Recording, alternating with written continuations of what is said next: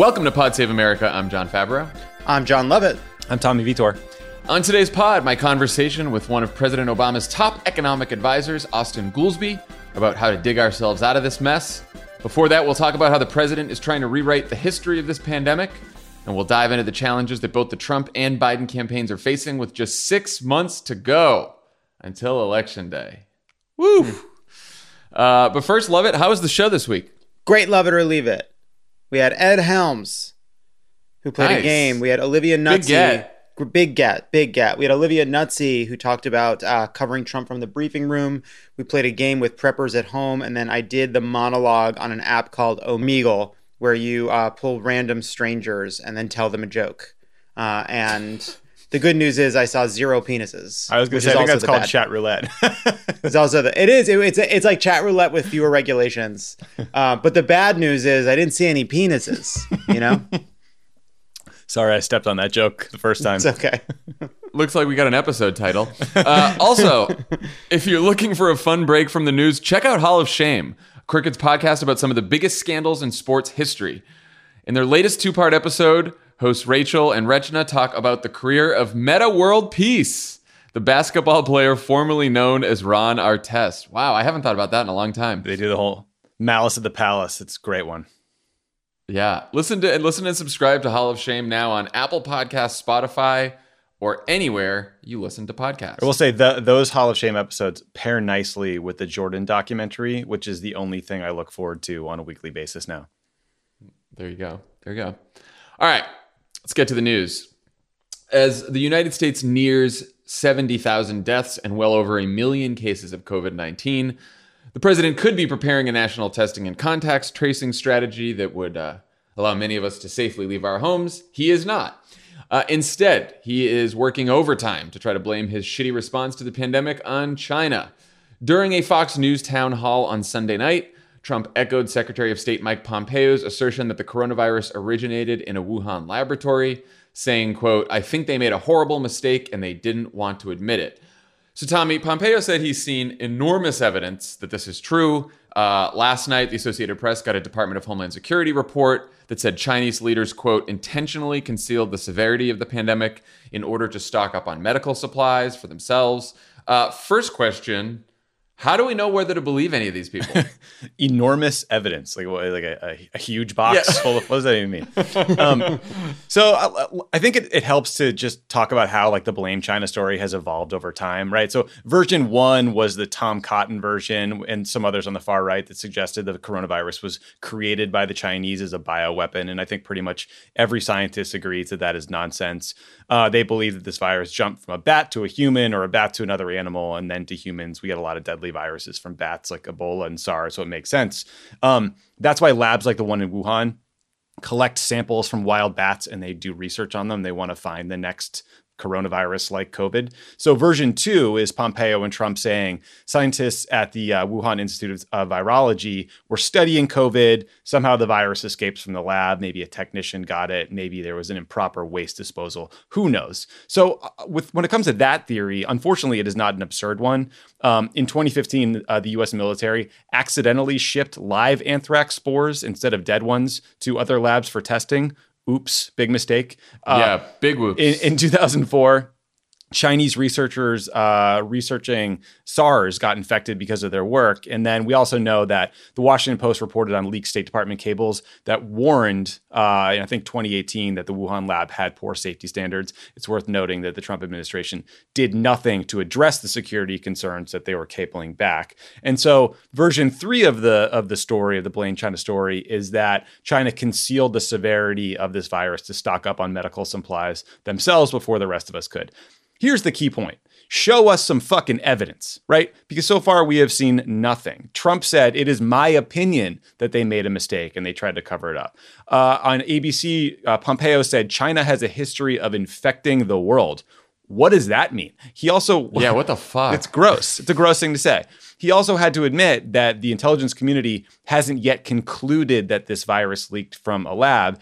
And there are all these reports that the White House is directing the intelligence community to find links between the virus and the lab. And that's dangerous because when you're cherry picking intelligence to suggest, say, Iraq has WMD, you can get to a bad place, right? We should collect all the evidence, then come to a conclusion. So I'm not saying any of this to defend the Chinese government, but if your concern is really like lab safety, and there are a lot of reasons to be concerned, as we just discussed, this would be a good time to uh, increase global cooperation and trust with the Chinese and try to a- address that underlying concern. But for Trump, this is about raging on China. It's about domestic politics. It's about pretending they're tough on Xi Jinping when we all know that Trump was saying uh, Xi had done a great job. So th- this is just it, it's spin. And like I hope the press will say to them, uh, show us the evidence before we parrot your claims because we just went through this time with Qasem Soleimani, where they said that he, uh, this this Iranian general, was an imminent threat. Uh, he was going to, you know, take out U.S. service members on bases in Iraq,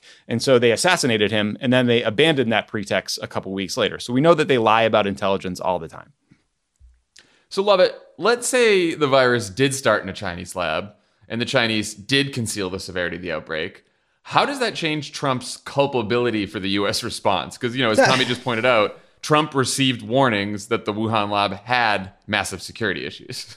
I think if there's like two questions. One, what mistakes did China make around coronavirus, right? Uh, did it accidentally come from a lab? Did they uh, uh, conceal the uh, spread to protect themselves, or because they hoped they could uh, deal with it without an international scorn or, or, or controversy?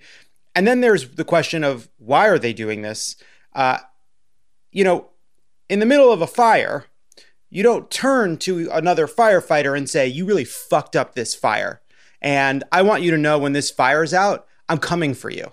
I'm going to blame you. And I'm going to make sure you pay for this fire. Backdraft you say, two. Ba- backdraft two, back to the draft. And so, like, we know why they're doing this. Trump is not doing this because he has concerns about international lab safety. He's not doing this because uh, he wants to make sure that uh, China is held responsible in the long term for their uh, poor practices here. No, he's doing it because he wants a scapegoat. He needs a scapegoat, and he cares more about protecting his own image in the fighting of this virus than doing what's best to combat this virus right now. Because what Tommy said is true. If there is a problem, in lab safety in China, well, that would be something we want to work with them on. That'd be something we want to talk about. What went wrong? What are the best practices we need to implement to make sure something like this doesn't happen again? But that's never what they're talking about. It's about punishment, it's about rep- retribution, and it's about having a talking point. There was a uh, a memo that went out last week or the week before last or six months ago. I don't know because time has stopped, but. Uh, it said that basically uh, a Republican strategist was advising Republicans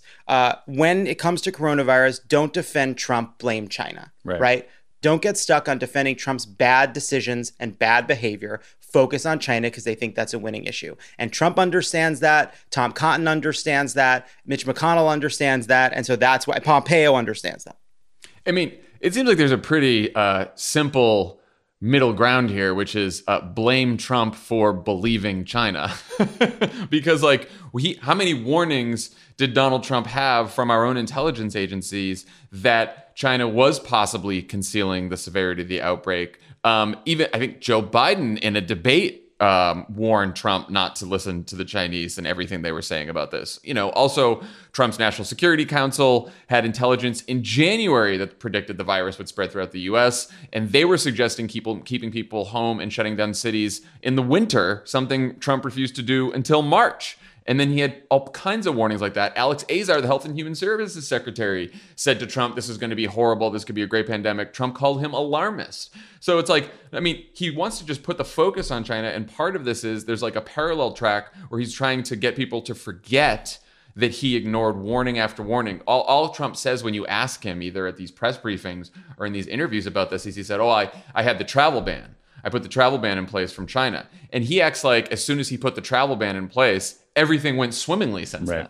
then. right yeah it's a bit like ridiculous. his his position is a bit like um uh china is a dangerous menace and they've defeated me Right? Yeah. I thought. Yeah. I thought you were. Thought you were tough on China. Thought you were strongly tough and toughly strong on China. You know. And listen, like I don't think any Democrat should go down this rabbit hole, but like Wuhan is a city in a province in China, and there's a lot of reporting that suggests, like, to the extent that there was a government cover up early on, it was the local government.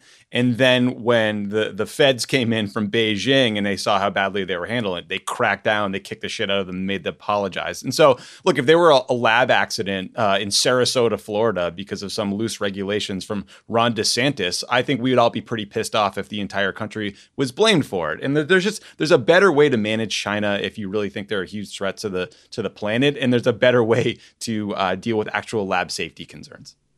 I also do think like a lot of the sort of foreign policy minded senators, Democratic senators, have been asked about this, and I think they've all had pretty like reasonable responses, which are uh, there are serious questions to be asked about uh, what happened and, and China's uh, behavior uh, in the outbreak of this pandemic, but that's not why they're asking the question. And we should remember that they're scapegoating the, the WHO and they're scapegoating China because they're uh, uh, embarrassed by their own performance. So I, right. I do think right. I do think people are striking the right balance. So, Washington Post reported that um, senior U.S. officials are beginning to explore proposals for punishing or demanding financial compensation from China uh, for its handling of the pandemic. Tommy, what are the potential consequences of punishing China for hiding or downplaying the severity of this pandemic? I, I mean, look, a couple things. Like, one, you know, it would be useful to be uh, correct before we start alleging that the Chinese are somehow uh, responsible in some way for creating a uh, world-ending pandemic. So uh, on top of that, they own, I think, a trillion dollars of U.S. Treasury bonds. Uh, that if they started dumping those, it could create some challenges for our own economy for interest rates over here. Uh, we have to work with them in any number of places at the G20, at the UN to get things done. Like I don't, I don't think we want to escalate a fight with a country that is potentially going to be the place where uh, COVID vaccines are manufactured one day. Like, there's a yeah. lot of reasons you could see this spinning out in a bad direction. And again, that's not a suggestion that we coddle China or we hide the truth. It's just that this this war of words is stupid and self defeating. And it's not backed up with an actual strategy where we are going to our allies, whether it's regionally with Japan and South Korea and others, or to Europe, and we're bringing all those groups together as a way to push back on China collectively. We're just pissing off everybody at once and seeing where the chips land. Well, so, so what is the goal? What is the right. goal? Like, what are you trying to achieve by uh, creating punishment around the outbreak of the virus against China. What is your actual agenda? Is it to is it because you're so worried about another pandemic that you're trying to disincentivize bad practices around future diseases? Is that is that really the goal? Are you trying to extract concessions on other issues around trade, around intellectual property? Are you trying to just win a political fight at home? Like what is the goal of having this fight with China right now? And I have right. seen no one explain what that goal is. No one. That's right. No, I, I was just going to say like I mean, to, to your point, Lovett, about your analogy about putting out the fire, like, and you said this, Tommy, China could develop the vaccine very easily. We are also very dependent on China for pharmaceuticals. A lot of medical equipment comes from China, right? Like, as we are battling a global pandemic, we need more global cooperation than ever before right? And we can wait wait until after the pandemic's over and try to sort things out about who caused what and who's at fault and who's responsible. But as we are free, as we are in a race for a vaccine that could save millions of lives, you probably want to cooperate with everyone else in the world right now. I mean, um, look, the, the U.S. Like one one last thing, just the U.S. under Trump has left a gaping hole for international leadership. China's tried to step into that hole, okay? And instead of, and in a moment where China's reputation is faltering, where people are looking to uh, blame China for this virus, and China's trying to make up for that by sharing health supplies and trying to prove that they belong sort of as this international leader on a world stage. Uh, America has a it could either step up and demonstrate its like its historic role in leading a global effort.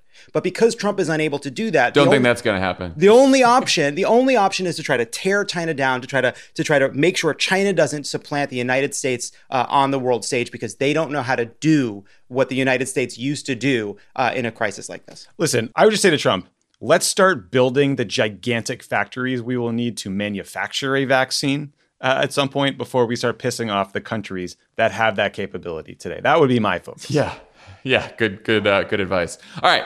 So we are now less than six months out from election day. Uh, I want to talk about the challenges that both campaigns are facing. Let's start with the Trump campaign. There was a Washington Post story over the weekend that the Trump folks are still struggling to find a message now that we're headed towards depression levels of unemployment and their own internal Republican National Committee polling shows the president trailing Joe Biden in the battleground states 45 to 48%. Trump's strategist told the Post that their only shot at winning is driving up Biden's unfavorable numbers but they're also divided over just how to do that. Tommy, what are they struggling with here? What's the what's the internal debate? The, the debate is basically: uh, do we use a bazooka or a flamethrower to scorch the earth? I mean, th- they know like that's their only path to victory is destroying Joe Biden. They want to drive down enthusiasm among Democrats, among young people, ab- among suburban women, and the question is how. And the Washington Post reported that some people in the campaign, like Brad Parscale, the campaign manager, essentially want to say Joe Biden is senile. And it seems like Donald Trump himself is on board with that strategy because he is calling him Sleepy Joe. He constantly suggests uh, that Biden doesn't write his own statements or tweets. They talk about him hiding, blah, blah, blah. Um, the Washington Post reported that Kellyanne Conway, in particular, is worried that Trump is already losing ground with seniors, and they worry that mocking Biden's age could exacerbate that problem. I would respectfully suggest to Kellyanne that the bigger problem uh, with seniors that they might have is rushing to reopen the economy and thus maybe killing them. I would deal with that first. um, but you know, they're also debating the strategy about whether to call uh, Biden soft on China, and you know, the super PACs and others have put big money behind that, and so we'll see if it will work. It seems like a bit more of a, a bank shot to me. So whatever they're going to do, it's going to be pretty gross. I mean just an aside here, there are a lot of folks on the left, uh, including in the progressive media, who were circulating edited videos and just asserting that Joe Biden was in cognitive decline. And I would just to congratulate all of them for helping lay the groundwork for these attacks, uh, even though we've still seen no evidence that Joe Biden is in cognitive decline in any way. And reportedly, when he uh, jumped on the phone with Donald Trump, Trump remarked to his own team, huh, that guy didn't seem senile at all. So, you know, great work, everybody. Yeah. Trump was like, maybe Twitter isn't real life. No, I mean, I, think that raising uh, raising mental fitness in a race against Donald Trump for president is quite a strategy. Yeah. I just I would add that as well. No, it's interesting in that piece. You know, the other debate they're having is um, does Trump wait until the convention or not to start going hard negative? Which is funny that like now basically Trump is not going hard negative. I mean, I guess he doesn't spend like every day tweeting about Joe Biden like he did Hillary Clinton. So I guess like more could be to come. Um, they're also trying to debate like w- what kind of ads to run when. Um, and this week, apparently, they're spending a lot of money on promoting Trump's response to the pandemic um, which most people think is just to sort of please Trump because they don't think that's going to do any good because they don't think that's really going to resonate with people that he has handled this in a really good way. So it is kind of interesting watching them just sort of like struggle for response. Lovett. One Trump advisor told the Post, quote, one of the reasons we won in 2016 is because so many people hated Hillary Clinton. I'm not sure people hate Biden that much. What did you think of that? And, and how would you compare sort of the 2016 dynamics with 2020? Yeah, it's interesting. First of all, I love Kellyanne Conway, you know, putting on her white gloves and saying like, "I am not comfortable with what some of these ads, what Brad Parscale and these hooligans are trying to do to Joe Biden." I honestly, I think it's bad strategy, but it just makes me uncomfortable. So yeah, okay, Kellyanne. I, I I do wonder if a little bit was just about saying, just sort of sending a uh, red flag to all the outside groups saying, yeah. destroy Joe Biden now. We need millions of dollars on the air to destroy Joe Biden. Uh, a million dollars praising Trump on the coronavirus response is what they've put behind it. Uh, that will not help because no. um, that like if you if a, if that's a if a million dollars of ads praising Trump go up against uh, hundreds of billions of dollars of uh, free media about how bad he's bungled it, I don't think that'll move the needle. Um, it's interesting the Hillary Biden comparison because uh, you know we've talked about this. One of the reasons Joe Biden is the nominee is that in a fractured uh, media environment, uh, it is very difficult for someone to gain the kind of reputation and name ID uh, and kind of deep knowledge uh, that Joe Biden has. Like he's from the he's from before when we made people as famous as Joe Biden. So was Hillary Clinton. The difference between Joe Biden and Hillary Clinton is that Hillary Clinton uh, stepped into this role as Democratic nominee with 30 years of attacks against her that had really made her kind of a, a vilified figure. I mean, I think the greatest trick Republicans ever uh, pulled was pretending to like her for the four years she was Secretary of State. Um, so so so Biden comes in. Biden comes in with that inherent advantage, and they're finding it really really difficult to chip away at that. And I think the the the pandemic uh, makes their job that much harder because the kind of relentless media coverage Donald Trump relies on to poison the well is just not available to him right now. Brad Parscale in one of these pieces points out himself that that Donald Trump is not really attacking Joe Biden from the briefing room. And and and Donald Trump without that podium, without that rally podium to kind of start throwing these out there, as he's reduced to Twitter. But we've been living with Donald Trump tweets now for four years, and they just don't carry the punch they once did. Yeah, I mean, I think there's there's two major differences. One is the candidates, as you point out, and Hillary obviously had 30 years of attacks that she brought to the race. The other big one is the political dynamics of the race. Donald Trump is not the challenger anymore. Donald Trump is the incumbent. As the challenger, Donald Trump is very good at, you know, trying to burn down the barn and talk about everything that politicians in Washington and government are fucking up. Now he is the government in the middle of the worst crisis of our lifetime and he is fucking up and it is very look, he knows and his team knows that they have to make this this race about Joe Biden. It is very hard to make a race about Joe Biden, about any Democratic challenger, at a time where the incumbent is presiding over the worst crisis in our lifetime. So it's was... just going to be hard to make it anything but a referendum. They'll try, but it's hard to do that. This was in the Times piece, and I just want to read this because it was such a it, it said it's such an obvious moment for Trump. In the phone call last week, for instance, Mr. Trump demanded to know how it was possible that a campaign that had been projecting strength and invincibility for two years was pulling behind a candidate he viewed as extremely weak and at the moment largely invisible. The answer, according to nearly a dozen people, they talked to a dozen people to prove this, lies in the factors both beyond the president's control, such as the economic downturn and the spread of the coronavirus, as well as those in his control, namely his playing down of the coronavirus for several weeks, followed by his own performance in the briefing room. It's like, so, why have your numbers gone down? Why are you in trouble? There's a Great Depression, there's a massive pandemic, and you've mismanaged it. It's not that complicated. The best the best part of that story was he was so mad at Brad Parscale, his campaign manager, when he showed him bad polling in swing states that he threatened to sue them. He threatened to sue his campaign manager for bad polling. And then the guy had to come back a couple days later from his like mansion in Tampa with new polls that he'd cooked to show everything had improved. And then they patched the shit up. It's like, of course, no wonder he played down the coronavirus response. The guy can't look at evidence that is bad for him without lashing out.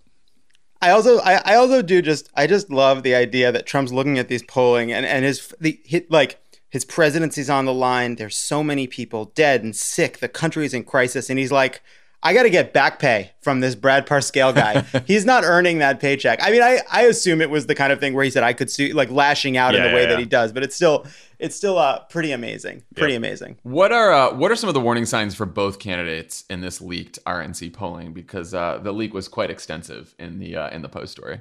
I mean, I, look, there is some evidence in the post story that the China attacks could work. They found that I, I think 51% of voters in 17 swing states blame China the most for the coronavirus. 24% blame Trump. So that, you know, you could combine that with trying to call Biden soft on China and maybe put something together. I also think that there's uh, some clear evidence that people don't know a lot about Biden besides that he was Obama's VP. And, you know, that goes a long way, but you still risk yeah. getting defined. Voters also overwhelmingly think that Trump is not your average politician. Uh, they think of him as an outsider. Normally, I would think, oh, that's really beneficial for Trump. I wonder if your average politician starts to sound pretty good in the middle of a, a botched pandemic. Um, you know, also this whole thing where they're trying to suggest that Biden is is senile. Like 45% saw Biden as more weak and confused. 44% saw Trump that way. So it so it's basically split. I mean, it's split along partisan lines. So I, you know, it's maybe a silly. I love that question. I love that question. Like, who's more weak and confused? It's a tie. So that's yeah. our baseline. So that's so that's our baseline. I, I do think like basically the poll from the RNC kind of gives you the contours of the race, and it's pretty simple. Trump is an outsider, better at getting things done, better at handling the economy. Voters say Biden better understands average people, more honest, more compassionate, calm, and committed to making healthcare more affordable. Uh, so you see it like Biden and he wins on intelligence and competence, mm-hmm. yes, which is um, something for a strategy based around his uh, mental acuity. Right. Yeah. So you sort of see that, but like in there, you see Biden's strengths and you see Trump's strengths, and then you see their weaknesses, and you see that that's going to sort of be the axis. It's why you see people like Ronna McDaniel nay Ronna Romney McDaniel, uh, on television, uh, saying that uh, you know Trump built the economy and we're going to need him to bring the economy back because their whole idea is you make the coronavirus something that happened to Trump, not something by his failures Trump did to the country. Yeah, I, I will just end on uh, reiterating Tommy's point. Like in any other race, the fact that Trump is seen as not your average politician and Biden is seen as a normal, typical politician would be like the biggest flashing red light for me if I was in the Biden campaign. I do think like they're never going to make Joe Biden not your average politician on the Biden campaign, and Trump's always going to be viewed a little bit as as an outsider.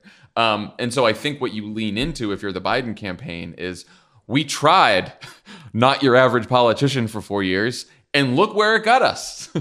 Don't you want someone in this moment who is competent, who is intelligent, who is caring, who is honest, that is going to be there and help guide the country through one of its worst periods. And I imagine that they'll probably lean into that um, to make to, to sort of make that contrast between the two candidates work for Joe Biden.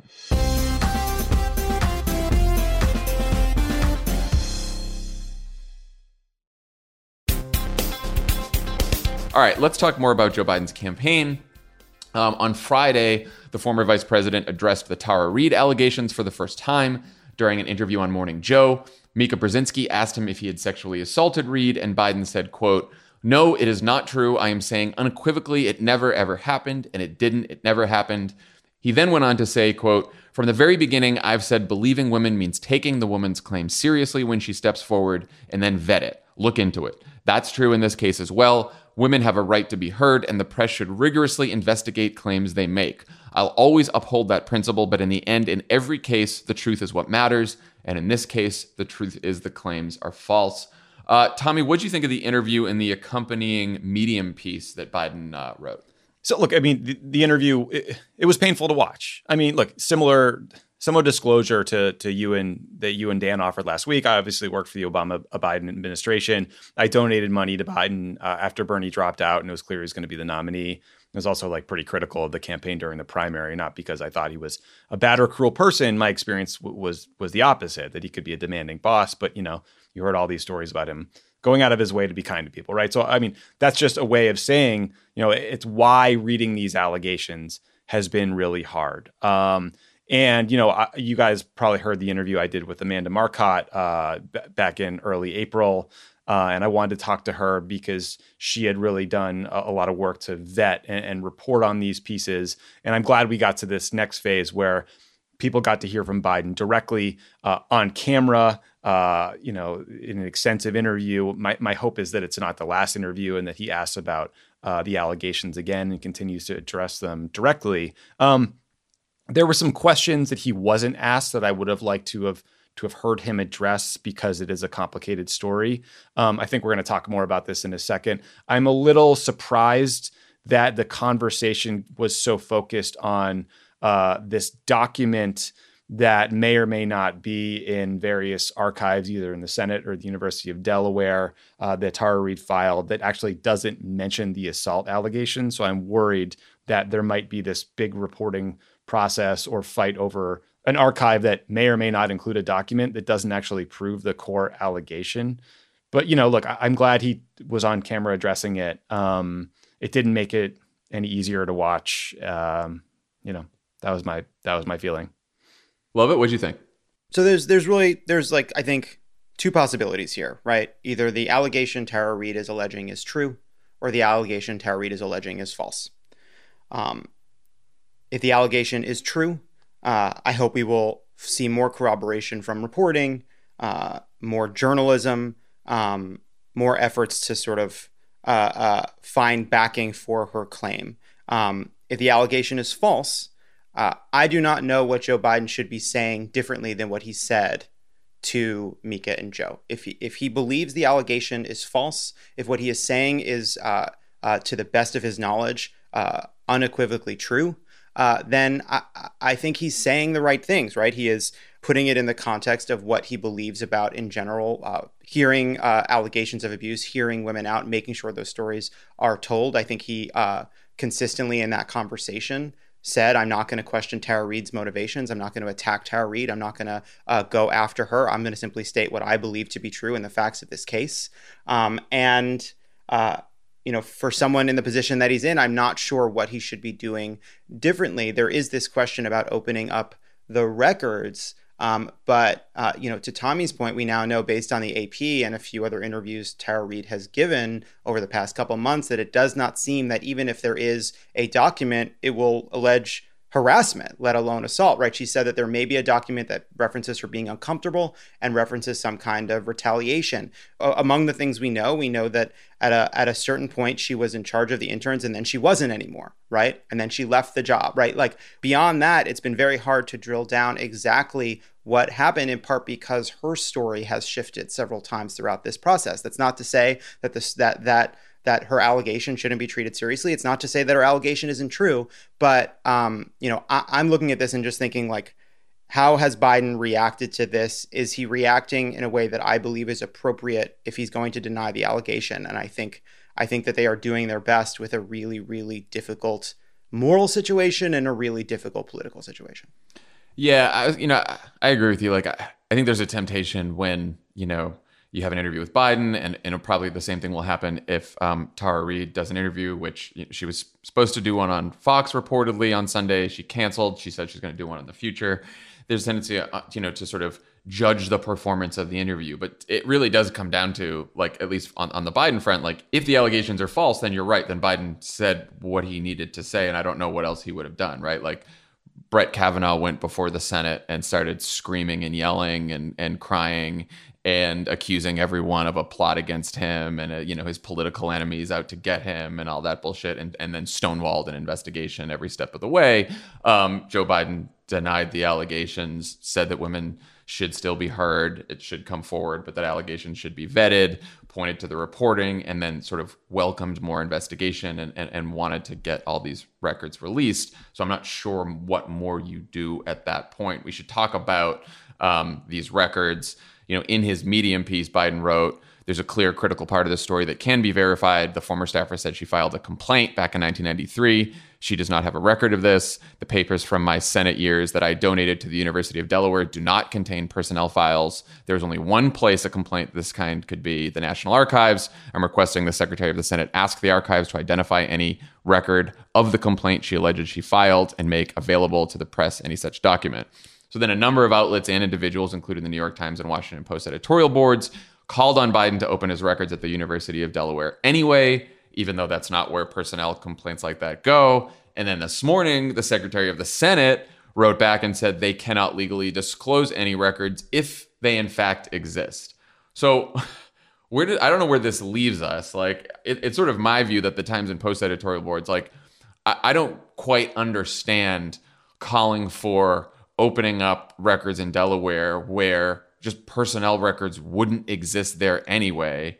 And it does seem to me like, you know, a, a, fishing expedition that if a bunch of reporters just looked at all of his Delaware papers, it's just going to be fodder for a whole bunch of things that are 100% unrelated to anything that has to do with Tara Reade or any kind of sexual harassment or assault allegations. Yeah, I mean, listen, I, I, I spent a lot of time reading and digging into this in preparation for my interview with with Amanda, and it, you know, it just it drove home um, how hard it can be to follow this story and how precise you need to be. Because really, there's two different allegations. There's an allegation of, of harassment, sexual harassment while working in the office.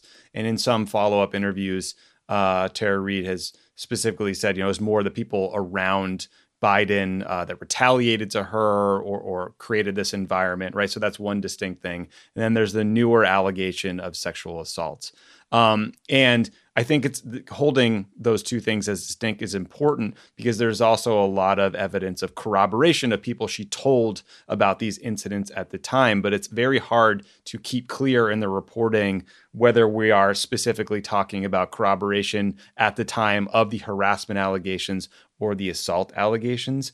And I bring that up just because now the the New York Times and other editorial pages have started this bigger conversation about an archive that may or may not contain a document that wouldn't prove the assault allegation even if it were there and it just feels like or maybe the harassment allegation even well i mean look i, I, I yeah look that might be it may not say sexual harassment, but it might describe things that you would, I think, reasonably Correct. believe are sexual harassment, right? So I don't want to get wrapped Right. around that Yeah. axle, but I do think like it's probably not helpful for those who really want to get to the bottom of what evidence exists where to spark a bigger conversation about an archive that is likely to contain uh, bill introductions and speeches and almost nothing about personnel and that we should probably focus our efforts on digging into other places. But as you note Jon like now you have people coming out and saying well we can't even give over these these records if they exist. So it, it just sets up um, a challenging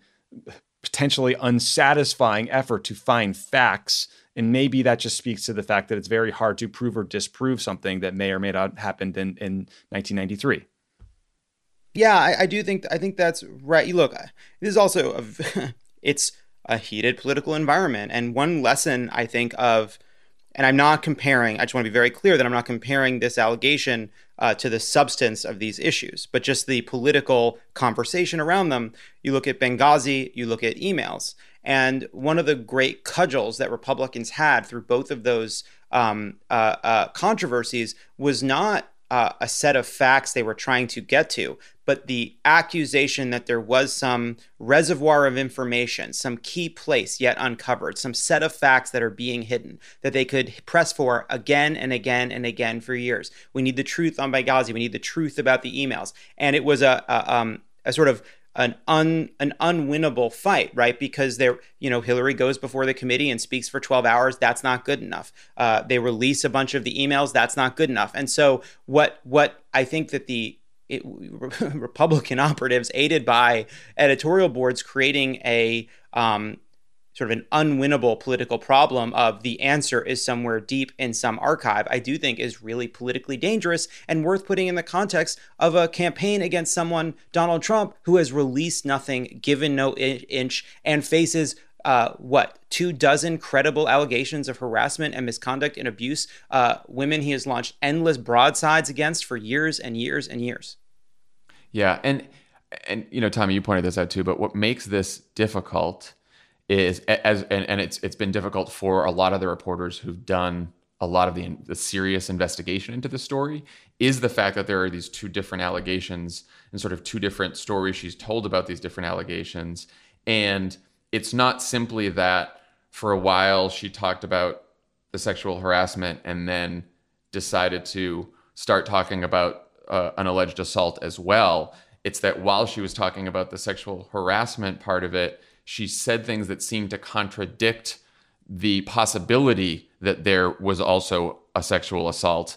Uh, the AP reported over the weekend that when they interviewed Tara Reade in April of 2019, and she told them about Biden rubbing her shoulders and playing with her hair, she also said this about Biden, quote, I wasn't scared of him that he was going to take me in a room or anything. It wasn't that kind of vibe. Um, and so it, it, is, I think it's hard for a lot of these reporters who may have interviewed her in 2019 and then now are interviewing her again, just to sort of uncover what's going on here, especially since, as has also been reported, she told other people in her life, or, or other people say she told them um, throughout her life, the story about the assault as well. Right. So there's just a lot of different things going on here. Yeah, look, just to be clear, like I want to know all of the facts, even if they are incredibly painful and and, are, and and show the worst to be true. I want to know all of the facts, and and I do not in any way criticize Tara Reade for telling uh, her story in the time and place of her choosing. I do not blame her in any way. What I'm trying to talk about is the fact that like as you search through the reporting, you end up having to read between the lines of what the journalist trying to get to the bottom of the facts is saying about corroboration at the time or a conversation uh, with Tara Reade's neighbor or a conversation with Tara Reade's brother. And it just gets very complicated. And you know, like all of us, I think, are doing the best. Like we're a liberal podcast. We've brought this up several times now because we care about these allegations and, and figuring out the, the truth as best we can. And, you know, I want to make sure, like, my hope is that the media narrative will be focused on digging into uh, the places where those facts can be found and not become a, a like Lovett said, like an email style um, fishing expedition that gets hijacked by the Trump campaign to open up a bunch of notes about policy from the 80s that Biden put forward that they then weaponize. Yep. I think that's right. I'll just say one one more thing about this, and, and without speaking to this specifically, you know, I've watched uh, Ronan um, report on a huge number of sexual harassment allegations, sexual abuse allegations, rape allegations. He has done it uh, against Democrats, he has done it against Republicans, a bunch of different prominent people. And what I have just learned in observing him over time is it is incredibly difficult, painstaking work that involves an incredible amount of time, which is why there's been real value in the way that he's done this reporting in taking a story and unpacking it really carefully over time, gathering a huge amount of information, huge amount of corroborating information, all the witnesses he could possibly gather, and then you tell the story from beginning to end in one place so that everyone has and and then fact check it, right? And then everyone has an incredibly strong, consistent basis of fact uh, from which to draw conclusions, think about next steps. And I think one additional way in which this has been incredibly difficult for people of good faith to process is that the allegation has been meted out through various publications over the course of a long period of time, and which introduced uh, inconsistencies, confusions, uh, questions about specific uses of words, timelines, uh, corroboration, witnesses, and all of that means we're having an incredibly important discussion. Uh, the stakes are total in terms of the election, and I think we're doing it from a from a from a broad and inconsistent uh, and confused set of facts, which just makes it all the more challenging. It is like Rebecca Traister's piece on the Tara Reade allegations that you and Dan talked about last week was so good and so well done and so prescient because it was just unbelievably painful over the weekend to see Gretchen Whitmer, who is an assault survivor, have to take a bunch of questions about Tara Reade's allegations and whether she believes Joe Biden and like talk about how it's reopening wounds and like th- she doesn't feel like she's being allowed to sort of move on from the conversation. It's just, you know, it is sad, and and you know one of the one of the things a lot of that that, that Rebecca Traister has been talking about that a lot of uh, really smart writers have talked talked about is how these allegations ultimately uh, fall to women to process, women to deal with, women to explain, women to figure out, uh, and it just speaks to how difficult and complicated and sad a situation this is for people who uh, want to who believe two things that a we must defeat donald trump and b we must uh, address these allegations and take them really seriously yeah agree all right.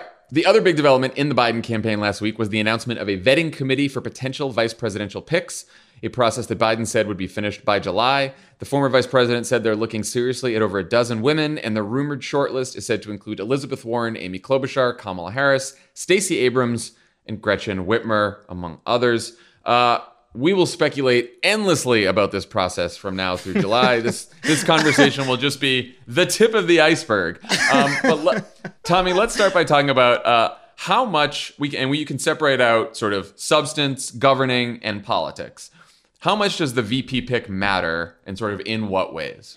So, starting with governing, I mean, uh, it's not a secret that Joe Biden uh, is older than a lot of presidential candidates, right? What? Right? Like he is openly ruminated about how maybe he is more of a, a, transition period to a new generation of politicians. So, in that sense, the person who you choose to be your vice president and to govern with you for at least four years is enormously important far more important than than past vice presidential picks because uh, I don't know that we've ever heard uh, a presidential candidate talk about a one term pledge like this. Maybe I'm wrong, but I, you know I, I, can't remember one. So in that sense, like it's enormously significant.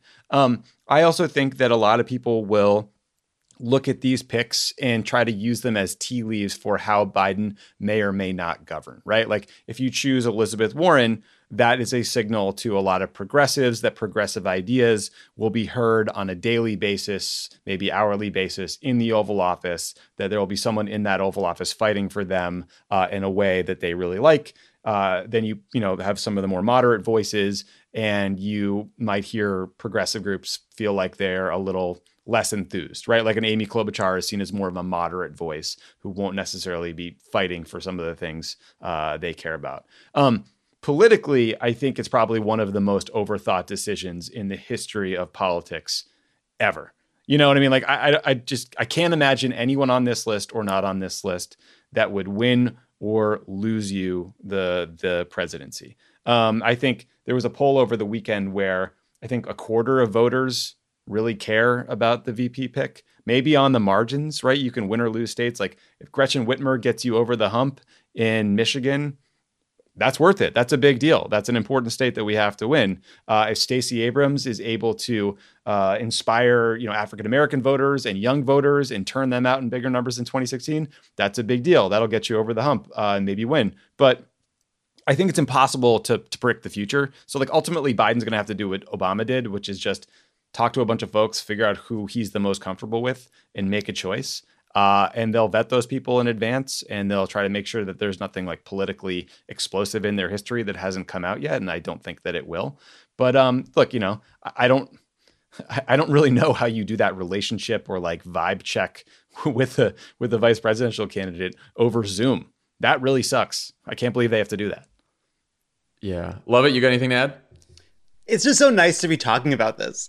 it's just sort of like, oh, it's like from another time. Like, oh man, who's the V? Is it going to be? Remember Gephardt on the cover of the Post? Yes. You know, like they, they oh, put yeah. Dick. Gep- the New York Post said it that Kerry picks Gephardt, and he did not pick Gephardt. He did not. Uh, so you know, I, one thing that that I I was thinking about is basically like you know to Tommy's point, right? It's really just sort of a kind of in terms of how it affects the race. It's sort of a good enough proposition, right? If you just pick someone who everyone generally recognizes as being up to the job, it sort of stops being as big a story. Um, uh, you know, and then you if you pick someone like Sarah Palin or you pick someone like Dan Quayle, all of a sudden that becomes a really bad story for you. That you pick someone that might not be up for the job. I mean, all of the people uh, you mentioned are serious national figures. Uh, you know, I would say Stacey Abrams is the the closest to someone who has a question mark in terms of national politics, but she makes up for any questions about that with her intelligence, grit, and clear competence, and her ability to kind of run organizations and and and and do smart politics. Uh, you know, I remember in terms of Gretchen Whitmer in Michigan, I, I vividly remember being told what because Tim Kaine delivers Virginia, and without and with Virginia, Hillary Clinton can't lose. So I'm also I'm always a little bit skeptical of the like state play. Um, that said, what a fun list! What a fun yeah, no, what a fun list do, of women.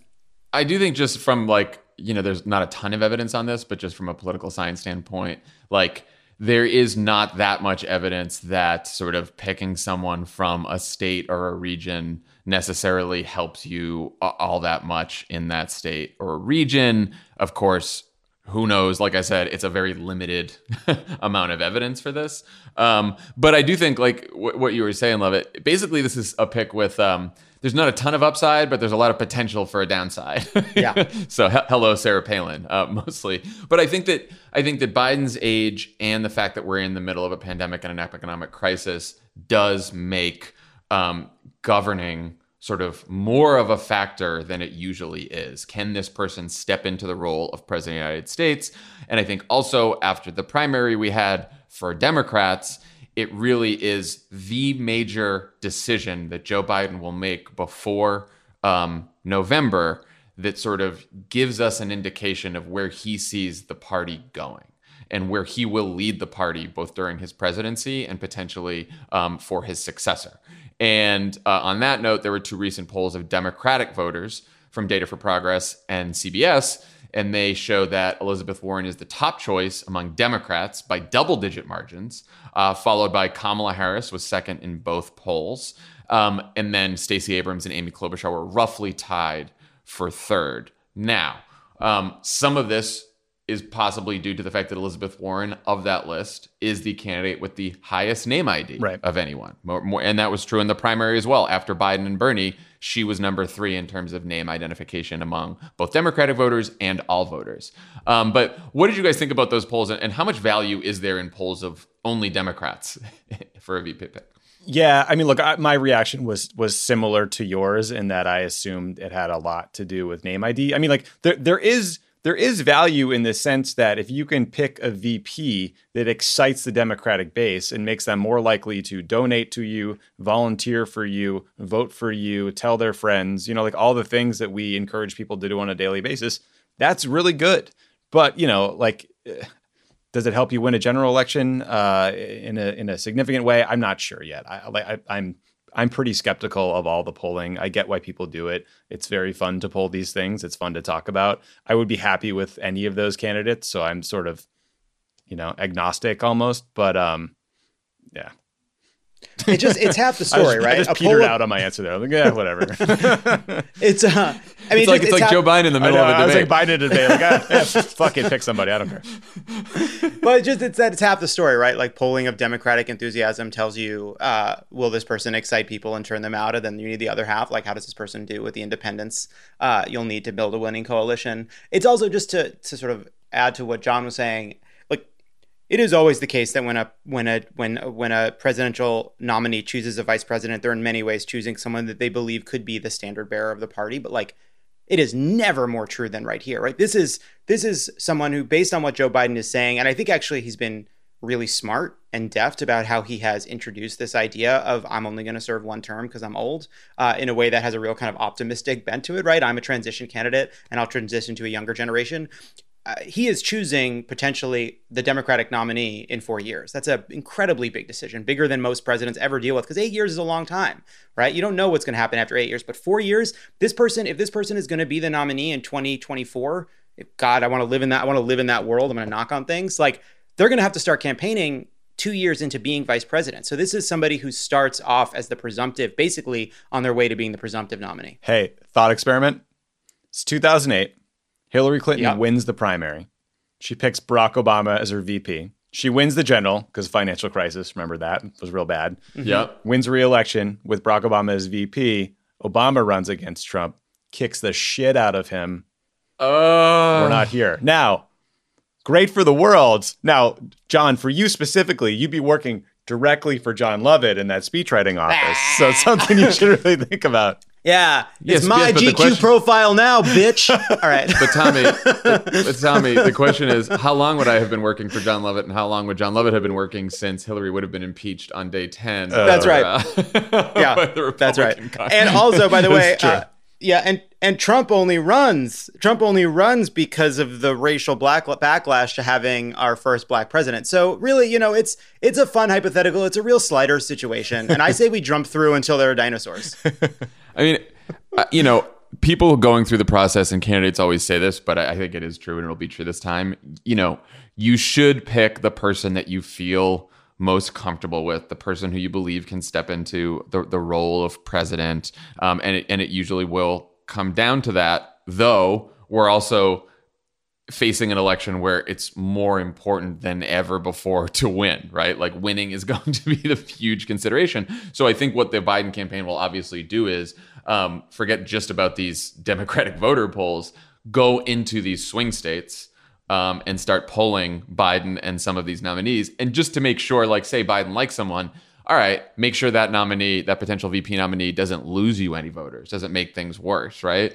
If she doesn't, if it's either makes no difference or it makes a positive difference, then you pick who you like, right? You pick who you believe in, and you pick who's going to be uh, the best president. I think that's that's pretty clear. But I am sure they will do a ton of polling. You know, it'll be Biden Warren versus Trump Pence in Wisconsin, Biden Harris versus you know, and they'll go so on and so forth, and they'll do this a lot between now and then. Yeah. Just having a little moment of fantasy of imagining Elizabeth Warren debating Mike Pence, and I'm just going to think about that for like an hour, just to have it, just to have it in my Honestly, heart. it's like it's it's like Elizabeth Warren debating Mike Pence. I think Kamala would do a great job Oh, debating Mike Pence. Stacey Abrams. Abrams. Destroy I mean, him. just tho- those imagining those three debating Mike Pence is um, a fun debate to think Oh, about. he would he would short out like a Westworld robot doing the Reagan impression. It would be incredible. Okay, when we come back, I'll have my interview with Austan Goolsbee.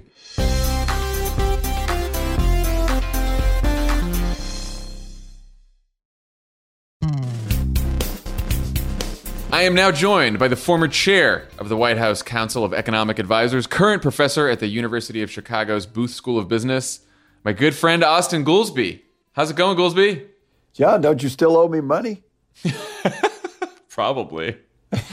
seems seems right. I mean, just just to start, just so people know, you and I first started working together on the Obama campaign uh, as the world was falling apart during the financial crisis. Uh, you helped me translate economist speak about mortgage-backed securities and credit default swaps into simple English, which I always appreciated. Um, and in the campaign office, we had this emergency bourbon that we pulled out whenever the economy looked really bad. So my first question is, how much bourbon should we be drinking right now? Yeah, for, you know, by by our old measure, if it if the market dropped five percent in a day, we were like, "Ooh, that's terrible." And if it was ten percent, we were like, we, "We we should go get drunk. What are we going to do with ourselves?" We would have had many bourbon days on this one. But we, we got to stop meeting like this, Jon. It seems like every time every time we have a conversation, it's getting uh, it's getting worse. I mean, how how how bad do you expect this to get? I mean, I feels it feels like projections are all over the place. Obviously, the administrations are are quite sunny, uh, seemingly uh, impossibly so, and uh, and you know other people are talking about depression levels of unemployment, which you know we could we could see fairly soon, or we might already be in. What what do you think? I think it's going to be terrible um, in terms of just what the measure conditions are. I think if you look at the, these unemployment insurance filings, that's the worst. It's probably the worst five weeks in the history of the American job market, what we've just been through. We've never had anything like that. The most that the unemployment rate has gone up in an entire year was in the Depression and is about 8%. The next unemployment numbers that come out, we're likely going to jump Mm, something like 12% in a month. So, by that measure, it's going to be unbelievable. Worse than anything we saw in 2008, 2009, which was terrifying. Worse, probably, than, than any month of the Great Depression. The only thing that we got to hope, and I'm actually somewhat optimistic on this front, is it's not a regular business cycle. So you're going to see numbers like you've never seen before. But the thing that's terrifying about an unemployment rate of 10% or 12% is that in a normal boom, that can come down maybe one to one and a half points per year. So if this is a regular business cycle, we're going to be a decade or more before we're back to anything like what we were before. But I actually don't think that that's true. I mean, if you if you could just say poof and have a vaccine, I kind of think the economy could go right back to where it was previous to COVID. And so our only dance now is this dance of how do we keep it to be temporary? How do we not let people get evicted or not be able to put food on their table or have their utilities cut off and, and, and all of that type of stuff? Small business have to liquidate bearing in mind that we got some sectors like cruise lines or you know sports stadiums that it's probably going to be a while before they come back. Their shock is maybe not as temporary as the others. So that's the long version to say I think it's going to be real bad, but it might be able to improve at least somewhat faster than it does before. So the Trump folks keep talking about a V-shaped re- economic recovery. A lot of other economists are talking about a U-shaped economic recovery. Can you sort of translate that for us, and and, and where do you fall on that spectrum? Yeah, the, okay. V-shape is it goes down, it comes right back up, and U-shape it goes down and it kind of stumbles around the bottom, and then it comes up, and then the L shape is like, well, wait a minute, that that's not a recovery, and then the, we're going to argue about Greek letters and Arabic script of what's the shape of the recovery. I think the right way to think about it is if you want to think in, in income terms or GDP r- rather than unemployment, mm-hmm. the next quarter is likely to be the worst number we have ever had in the history of the data. Might be minus 25%, minus 30% at an annual rate, which is unreal. Yeah. We've, we've never seen anything like that, even for a quarter. And then the next quarter, it might come back let's say robustly, to plus 10. But look, the thing is, if you go minus 30 and then plus 10, it's not going to feel like plus 10. yeah, it's, a, it's, it's like, well, why don't you stop saving me so much money? You know what I mean? I'm like, right. ah, if we are going to brag about plus 10 and we're still 20 points underwater, um, it is not going to feel like plus 10, I don't think. The unemployment rate is still going to be double digits, 9, 10%. Uh, even after that comeback. And that's because you know it's the comebacks in percent terms out of the basement, and and it's it's harder to fall to injury from the basement window than it is from from some higher floor. So you wrote a great piece in the New York Times uh, over the weekend about how critical it is for the government to maintain public support during an economic crisis. What worries you most about the path the Trump administration has taken so far?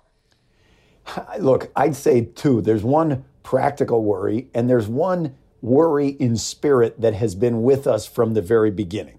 Um, and that is, and let's start with that one. That is, absolutely no one can deny that the president has wanted to say this isn't serious from the beginning. They can right. try to go back and scramble now and say, oh no, there was a day when he said it was a pandemic or he said, you know, nobody from that flight should come here. But the fact is, at every juncture, they've wanted less testing, less documentation of the presence of this disease.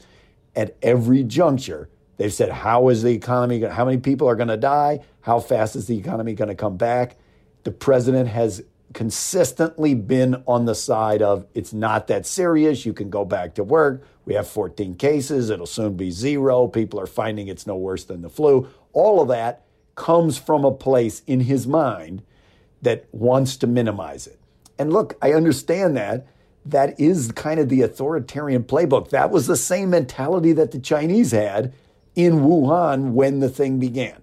Yep. And that's deeply troubling because it undermines and blows up the credibility of the United States government and of the president specifically. You know better than anybody, Jon. We spent so much time on the words used by the president that that he would be ta- when he made a statement a presidential statement was taken with the highest level of seriousness.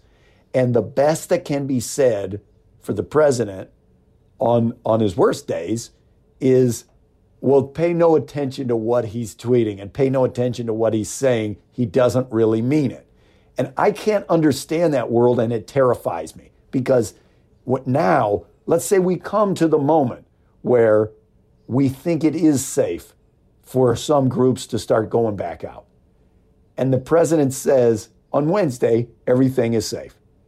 Okay, well, the thing is, half the country does not believe the words of the president. And if he says to on Tuesday, we think it's open and the following industries can go back to work, people won't go back. And that undermining of credibility is really seriously problematic. The other is on the practical, we just don't have enough tests. Look, yeah. there are multiple economies around the world that have now gotten themselves out of lockdown and are recovering. Places like Korea, places like Germany, places like Taiwan, soon to be Australia, New Zealand, a couple others. They did enough testing that the only people that have to go out of commission are the people who have the disease. And if you don't test, you can't get that you can reopen the doors, but you're just going to get infected again, and everybody's going to have to go back in and lock the doors. So imagine you're back in your old White House job, the fantastic new Democratic president, and let's say there are no political constraints in terms of what could pass Congress. What do you do next in terms of economic relief? And you can also include sort of non legislative action too. Okay, the first, I always say the number one rule of virus economics is the best thing you can do for the economy is slow the rate of spread of that virus. Okay, so I would throw almost unlimited money at the fighting of that war on the virus with a massive ramp up of testing and a massive increase in medical equipment. And I would subsidize, you saw in New York, for example, Governor Cuomo asked retired medical personnel to come back, and he got thousands of volunteers. Uh, the federal government should be subsidizing that everywhere. Mm. We'll give you a signing bonus. We'll waive all. You won't have any Social Security penalty. You won't pay any payroll tax. If you'll come out of retirement for a short period to help us, we should be trying to expand, in my world, the supply curve of healthcare. Okay. Then on economic relief, once you are doing that to slow the spread of the virus, I think the, the preventing people from getting evicted and having their gas shut off and preventing small business from liquidating f- from temporary shocks. All of that's super important. It is going to keep costing money because it's not regular stimulus. It's not meant to get us growing. It's just meant to prevent liquidation. And then I think that this area of money to the states, we saw firsthand in 2009 what happens when you have a bad recession and the state coffers get completely depleted is they all have balanced budget rules that force them to raise taxes in the face of the downturn or else cut uh, spending by firing the state workers. And it magnified the downturn in 2009. And it is about to absolutely magnify this downturn if the federal government does not step in to try to prevent that from happening. So I, I would I would definitely work on that side too. What do you think about some of these proposals that sort of go maybe beyond the paycheck paycheck protection program um, from some more progressive members that say like let's do what they're doing in Europe uh, in some countries in Europe and just literally pay companies to make sure that all of their workers are on the payroll and that they just yeah stay on the pay- payroll. It, look, it's kind of interesting. I, I at heart, I'm a little more sympathetic with that approach than the one we took. Mm. We took the the approach. Let's up the unemployment benefits when pe- for people who lose their job, and that's the w- way we'll deliver them relief. I'm a little more sympathetic to the idea that you could use the money paid directly to the employers to keep them on the payroll, because I think that way you don't break the the, the employment, employment, relationship. relationship. Um, you know, and the, the practical thing of like, well, how are they going to refine their workers when this is over? all of that depends on how long it lasts. So, in sympathy to the view that do it through unemployment insurance was number one, we, unlike Europe, we don't have as well set up a system to be able to do that. Part of that is, well, how many employees do you have? How will we know if you're keeping them on the payroll or you're just taking the money and you know, you know, yeah. using it for executive compensation or something? And and two, because we have that system, we could get this out the door more quickly, and that is important. So, so I am sympathetic with the way we we have done it. Eventually, we got to decide. Like I say, for, for cruise lines, should the taxpayer be paying billions of dollars to keep cruise lines open? A, they're not even headquartered in the United States. Right. 90 plus percent of their payroll are not Americans. Should we be paying to keep them open when there's no demand for cruise lines? Questions like that become harder under the European system. The European system is great if this is a short term thing where everybody goes home, have a furlough, take a nap, come back. They say, oh my God, you have no idea what happened while you were asleep. Please come back to work. Okay, now that is perfect for would pay you to keep you on the payroll. If what has to happen is several industries have to mostly shut down and those people need to go find new jobs, then the UI system is, I think, the better way to do it. So, okay, back in our current political hellscape, what do you think the most important things for the Democrats in Congress to fight for um, in the next economic relief bill? Uh, what would you fight for and, and why? I mean, on the strictly economic side, I think this money to the states is going to be critically important, and it's yeah. already turned into this red state, blue state football. Um, I think that the, uh, like I say, the money will always run out. If it's just relief money, the money will always run out. So we're going to be back to the coffers needing to say, there are a bunch of people who cannot put food on the table. There are a bunch of small businesses that are about to liquidate and this thing is going to snowball. And so I think money for that, for in that style, has got to be on the table.